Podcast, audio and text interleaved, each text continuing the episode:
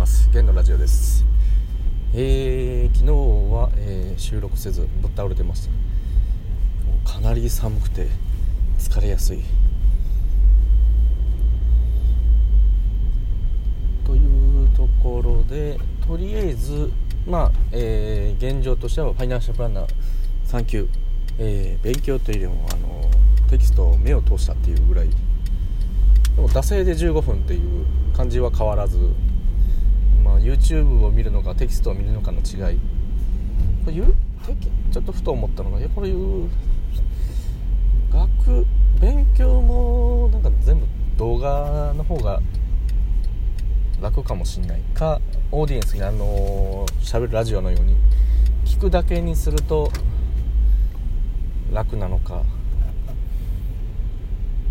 でも見るだけなのでそれもまああんまり変わりないはずなので問題は多分テキストの内容が事実を伝えてるのは間違いないんだけど教え方をとか教えてることをこういうことなんですよっていうのは、えー、自分の頭が理解不足になってるのか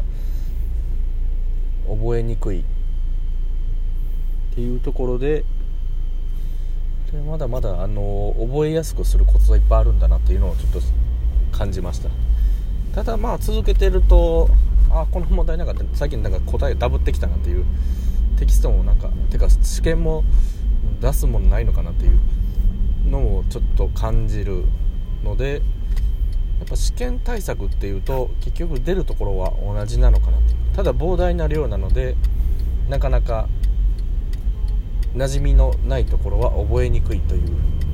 ところを感じました。ということは馴染みのあるように、まあ、YouTube を惰性で見るように毎日15分でも惰性で見るだけでも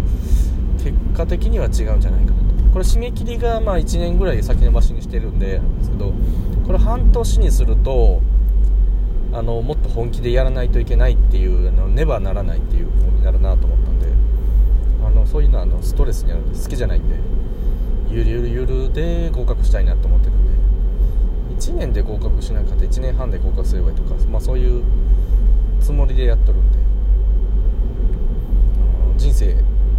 短いようで長い長いようで短いんで。っていう感覚でやってます。あのねばならないでやってる人たちはもうもうそれを続けるねばならないでやらないといけない時は、まあ、それを優先すると結局何を優先するかかなっていうところでまあ、日常の優先することをまやりつつ重要だけど優先じゃないことをちゃんと1日 1%15 分でもやり続けれるかどうかっていうのが大事かなと思いました。